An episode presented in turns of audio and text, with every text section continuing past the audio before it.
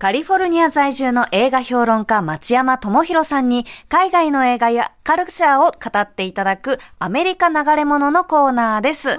町山さんはい、町山です。よろしくお願いします。よろしくお願いいたします。ちょっとお知らせがあります。あらあら。はいはい。えー本日夜7時からですね、あの、ドミューンっていう配信サイトがあるんですが、はい。あれであの、バービーの、えーウォッチパーティーをやります。おー、いいですね。はい。あの、バービーを見ながらね、えーみんなで語っていくというやつなんですけれども、はい。えー今回ですね、あの一緒これ 番自分の番組名忘れましたが、はい。このこの時間帯で、はい。えー一緒にね、話した、あの、キニマンス塚本二木さん。はい、はい。さん。がゲストにいらっしゃるんで、はい。あの、ぜひね、あの、まあ、おじさんが、あの、若い女性たちに説教してね、嫌な感じになるのを楽しんでいただきたいと。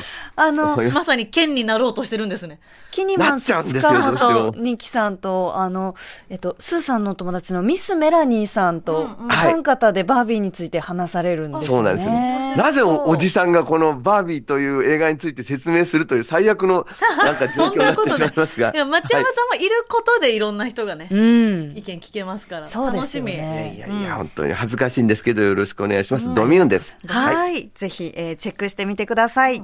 はいそして先週は、ザ、東、えーザ・東京トイレットプロジェクトをきっかけに制作されたパーフェクトデイズという日本映画をご紹介いただきました。役所広司さん演じる平山は、えー公衆トイレの清掃員として働いています。えーそのささやかながら幸せな日々を描いた作品ということで、でか美ちゃんも石山も見まして。ちょっとね、先立って見させていただきました。はい。いかがでした？絵が綺麗でした。ねえ。あのあ、ヴィム・ヴェンダース監督が撮る、そのはい東京の、例えば、あの、高速道路の、この首都高のはい映像とかもひたすら綺麗で、なんかはいずっと見ていたくなるような、うん。なんだろう、日常に見慣れた景色なんだけど、まさに PERFECT DAYS、ユートピアだなと思いながら見ました。ねはい。私もなんかちょっと ASMR 的要素を感じたというか、ちょっと耳心地も良すぎて、なんならちょっとうとうとしちゃいそうになる瞬間もあったんですけど、はい。なんか本当にそのささやかな日常が、をパーフェクトデイズっていうことの尊さも感じたし、ただ今、自分がこう生活してて感じてる、周りの社会とか見てて感じてる、その気持ちとしては、はい。なんか、なんもないけど、ささやかだけど、これが幸せでしょ大丈夫だよねって言われてる感じがちょっと怖くもありましたけどね。うん、もっとこう贅沢を目指してもいいとは思うというか、うん。そんな気持ちにもなりつつ、うん。あと個人的にやっぱあの、はい。トイレってパッと見で分かりやすい方がいいだろう派なので、私は、ええ。公共のトイレに関してはね、なんかその辺に対して思うところもあったんですけど、でもすごいこう見てて心地のいい映画でしたね。うん。うん。うん僕は、この役所広司さんが演じる役の、まあ、世代に近いので、はい。60過ぎてますから、彼はいろいろあったんだけども、結局その、まあ、人生の成功はつかめなくて、うん。で、いわゆる普通の幸せ、その子供がいたり、孫がいたりね、うん。えーそういうのもなく孤独な日々の中に、まあ、まあ一種諦めみたいな形で幸せを見出していくんですけども、あの、今ね、世界中でね、こういったね、一人きりで生きていって、そのまま年老いていくかもしれない人たちについての映画がすごく多いんですね。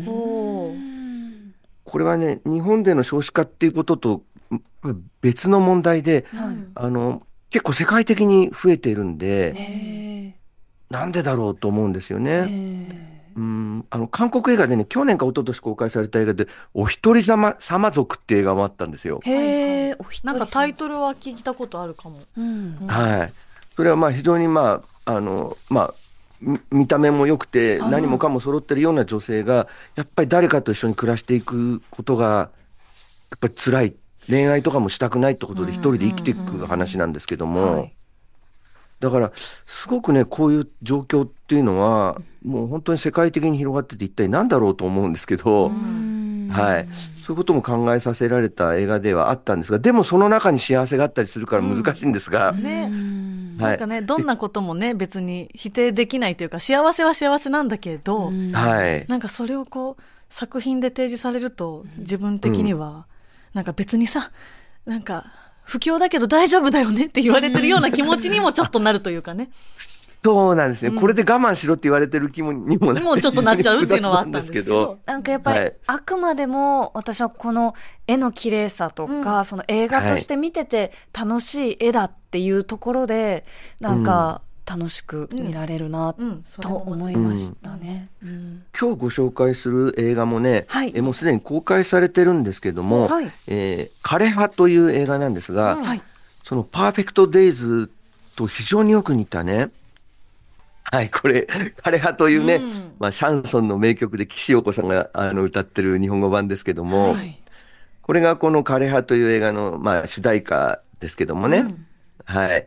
えーこれはまあ夏の恋が去った後の秋の歌なんですね。うんえーこの枯葉もラブストーリーなんですけども、はい。えーこれね、フィンランド映画です。はい。で、フィンランドの首都ヘルシンキのスーパーで働く女性アンサが主人公で、うん。えー年齢的にはもう若くないんですけど、中年なんですが、うん。えー恋人もなくて、えーアパートで孤独な、まあ、一人暮らしをしてるんですけど、で、もう一人主人公がいまして、それはホラッパという名前の、ホラッパってすごい名前ですが、はい。えー中年のね、男性で、で、彼も一人者で、まあ、非常に寂しく暮らしてるんですね。うんで、ただそのホラッパが一人暮らししてるのは、人付き合いが嫌いだからなんですよ。うんで、僕は一人がいいんだって言って本読んでたりして、その役所広司さんとちょっと似てるんですけどもね。ううんんうんただ彼の場合には、すごくそれが寂しくてう、ん朝から晩までお酒を飲み続けてるんですよ。ああ、寂しい。そうか寂しさもあるけどっていう。うんそうなんです。役所広司さん、酒飲まないんだよね。うんね。あの映画の中で。ねえっと、あ、そう、飲み屋に行っては、あれはお酒じゃなかったかんだ。お水飲んでたお水ね。だったんですね。なんか先入観でお酒だと思っちゃってたなんとなく、あの、水割りみたいな気持ちで見てましたけど、そっか、お水か。そうなんですよ。だからあそこで、あの、石川さゆりさんに振られたと思って、初めて酒飲むんですよ。ああ、そっか、そういう。そうか。はいはないる。ほど。はい。まあでね大、事なこっちの映画の方では、枯葉っていう映画では、その、まあ、酔っ払いのホラッパと、その一人寂しく暮らしてる女性のアンサがカラオケバーで出会って、はいうんえーまあ、互いの名前も知らないまま、少しずつ好きになっていくんですけども、うんこう、で、出会いそうになると出会わないっていう、えんすれ違いのぐるぐるがね、延々と続いていくラブストーリーなんですよう。ん。はいでね、この枯葉という映画がね、一番素晴らしいのはね、ん短いんです。おお。何分くらいなんですか？80分しかないんです。あ見やすいね、短めな。安いんです。はい。うん最近の映画長いんですよ、その、そうです確かね。に2時キラーズ・オブ・間はね。ザ・フラワームーンとか。確かに、ねもう長かったですね。3時間3時間でしたからえね。えでもね、枯葉はね、80分ですからね。あ見やすい。見やすいですね。見やすいですよ。はい。大学のね、1次元より短いですよ。はい本。当ですね。90分ですもんうんね。。ね。でね、えっ、と、フィンランド映画って言えばね、最近ね、公開されたシスっていうね、はい。えシス不死身の男という映画もありまして、ええーそれは第二次世界大戦中に一人の老人がナチスドイツ軍と一人で戦うっていう映画なんですけど、えええそれも90分でしたね。おへー 短い。フィンランド映画短ね、い。なんか特徴なんですかね。ねわからない。どっちもものすごく単純な映画なんですよえ。。えはい。で、なんでだろうと。で、フィンランドっていう国はどういう国かっていう話をちょっとしますと、あの、アナと雪の女王のモデルになった国ですね。えうん。はい。で、あと、ムーミンですね。はい。ああ、ムーミンも。一番有名なのはね。うんで、ムーミンの原作者、トーベ・ヤンソンという女性なんですが、彼女の電気映画でトーベって映画があって、それでトーベ・ヤンソンを演じた女優さんのアルマ・ポースティさんがこの枯葉のヒロインなんですよ。うんへえ。はい。でね、フィンランドっていうと、国民の幸福度が世界第1位をね、えっ、と、連続してる国なんですね。すごいですね。はい。で、貧富の差も少なくて、うんえー教育や福祉も充実してて、で、一人当たり GDP もいつもトップクラスなんですけど、ただね、この枯葉っていう映画は監督はね、秋香りすまきっていう、あの、まあ、巨匠が監督してるんですが、はい。彼が描くそのフィンランドっていうのは、その、そういう幸福の国から落ちこぼれた幸福じゃない人たちなんですよ。でね、この枯葉のヒロインもスーパーで働いてるんですけど、最低賃金労働で。で、非正規雇用でいつクビになされちゃうかわかんないんですけど、で、このホラッパっていう男も働いてるのはリサイクルセンターなんですよ。で、まあ非常に危険で汚い仕事なんで、周りで働いてるのはみんなね、移民労働者ばっかりなんですね。あの、まあ、すごく少子化が進んでフィンランドもね、移民労働者がヘルシンキだとか2割ぐらいなんですよね。で、そういうね、普通描かれない人たちをいつも描いてて、カウリス・マッキ監督の映画はね、例えばコンタクトキラーって映画だと、はい。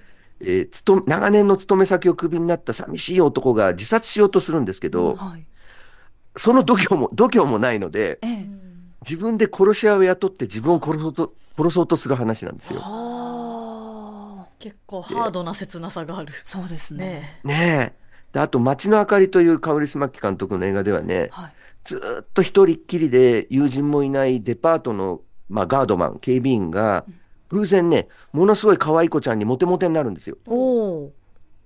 ところが実は彼女はデパートに泥棒に入ろうとしてる男に雇わ男に雇われてたって話なんですよ。あーつもたせみたい的な感じだったんだ。悲しい感じなんですけどな。、切ないですね。せそういう切ない映画をずっと描いてきているのがカウリス・マキ監督なんですが、コメディなんですよ。へえ。なんかここんな切ない。話なのに、うんいつもコメディです。へえ。もっとしっとりした、ねあとちょっとラブの要素のあるしっとりした感じかと思ったら、ええ。全然違うんです違うんでねす。うん。非常に間抜けな、へんてこな映画なんですよ。へえ。いつも。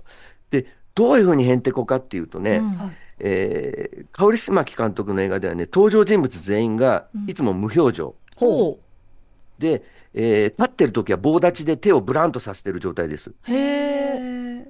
で、セリフはすべて棒読みです。えー、なんか、なんでそうなっちゃうんだって思いますけどね。独特の演出ですね。うんもう全部そうなんですよ。だからそのデートに誘う時でも、一緒にコーヒーでも飲まないかって感じなんですよ。へえ。いいわ。それでどこに行くのって言うんですよ。そういうのずっとやってて。で、カメラも固定で動かないんですよ。あえー、独特なんですね。ね独特なんでね、うんうんあの、この枯葉の主演女優のアルマ・ポースティさんは、はいそのさっき、ムーミンの原作者の役やった映画があるって言ったじゃないですか。はい。そっちではものすごいこう情熱の塊みたいなキャラクターで、んもう歌ったり踊ったり叫んだりすごいんですけど、こっちの枯葉ではね、ずっと無表情なんですよ。へえ。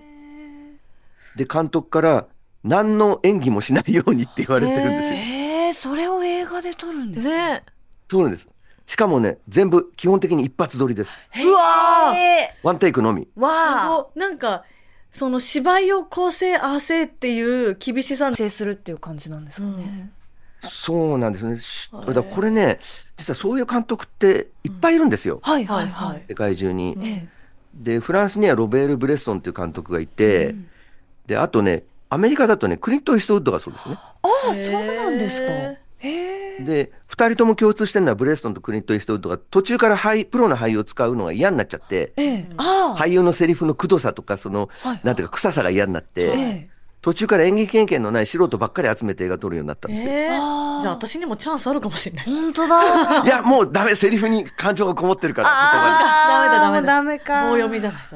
あのね、完全に棒読みにしなきゃならなくて、あの、日本だとあの、ドライブ・マイ・カーの滝口竜祐介監督っていうじゃないですか。ええええ彼の新作のあの、悪は存在しないっていう映画では、ええ。その彼のスタッフがずっと、その主役の代わりにセリフを喋ってたんで、もういい、お前そのままやれっつってやらせてるんですけど、ええ。完全に棒読みです、全部。すごいなでも私、あ、の、浜口監督、うん。あれ滝口監督の、あの映画、あ、浜口監督の、えっ、と、映画、あ、失礼しました。浜口さん。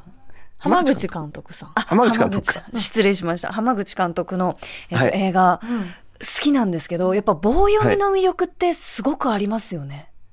あのね、棒読みにさせるのは、その監督も、その前、ドライブ・マイ・カーでも言ってたんですけども、そこに逆に観客がえ感情を作っていくからだっていうことなんですね。えええで、そのし役者が、その、えー浜口監督なんかはそうなんですけども、役者が逆に芝居をしようとすると止めるっていうシーンがありましたよね。へえ、あ、あで、止めちゃう場合があるんですよ。あ、はい。だからもう、だったら芝居をしでが完全にできない人でいいやと。うん。で、そういうことをやり始めたのは、実は小津安二郎というね、ほえー日本のもう本当に名将と言われてる監督なんですよ。うん。で、えー彼は本当に何回も何回も同じシーンをやらせることによって、俳優が疲れて芝居をしなくなるっていう状況まで、えー繰り返して撮ることで、俳優の芝居を抜くっていうことをやってましたね。え、すごい。伝説がいっぱいありますよね。ねはい。その代わり、その数ミリ位置が狂ってても、あの、ダメだって言って撮り直すというところがあったりしたんですけど、はい。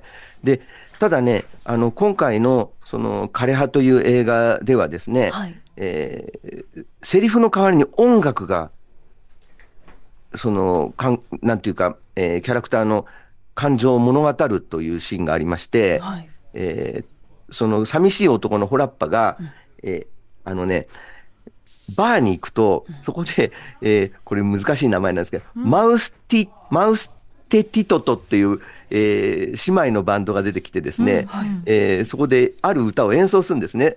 それそれちょっと聞いてください。はい。コネクト。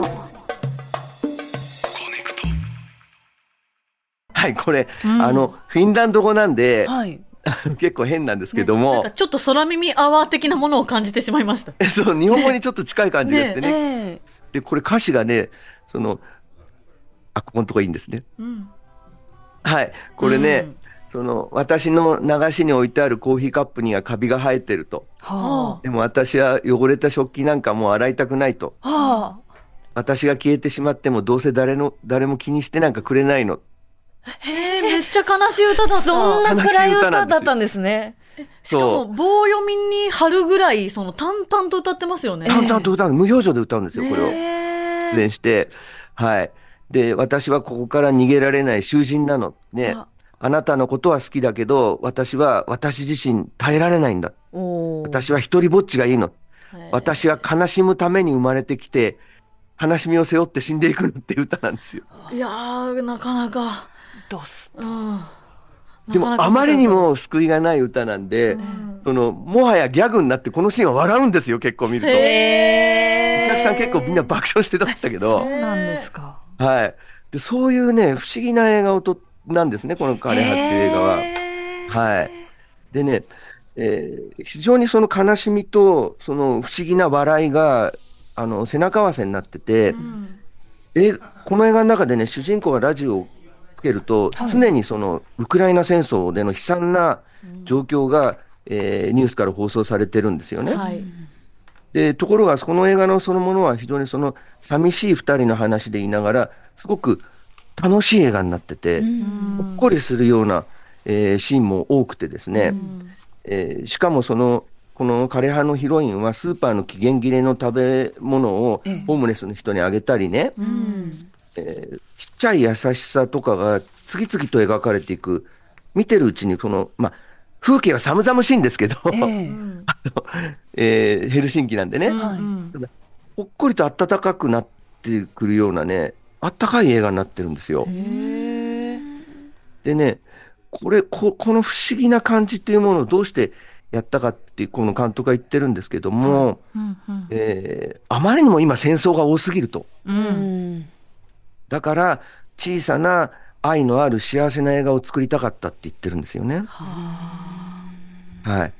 でね、えー今流れてる曲が、はい。あの、チャイコフスキーの、あの、有名な交響曲、あの、悲壮なんですね。はい。うんうん。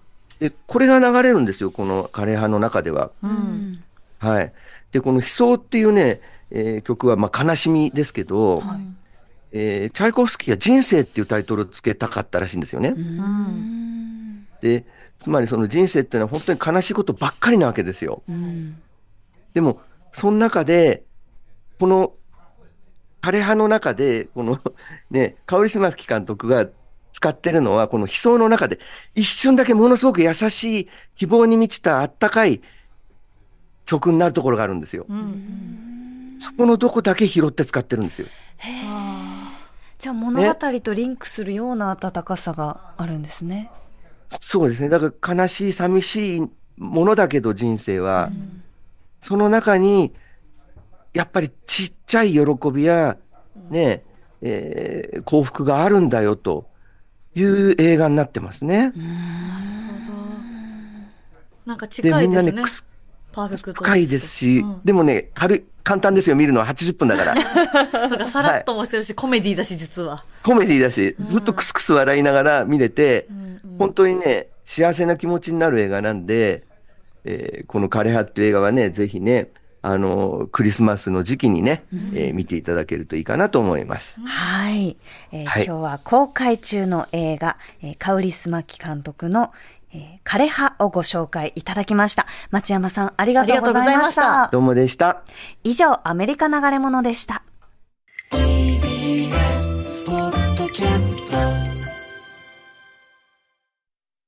TBS ワシントン支局の樫本照之と涌井文明ですポッドキャスト番組「週刊アメリカ大統領選2024」では大統領選の最新の情勢やニュースを深掘り現場取材のエピソードや舞台裏も紹介しています。毎週土曜日午前9時頃から配信です。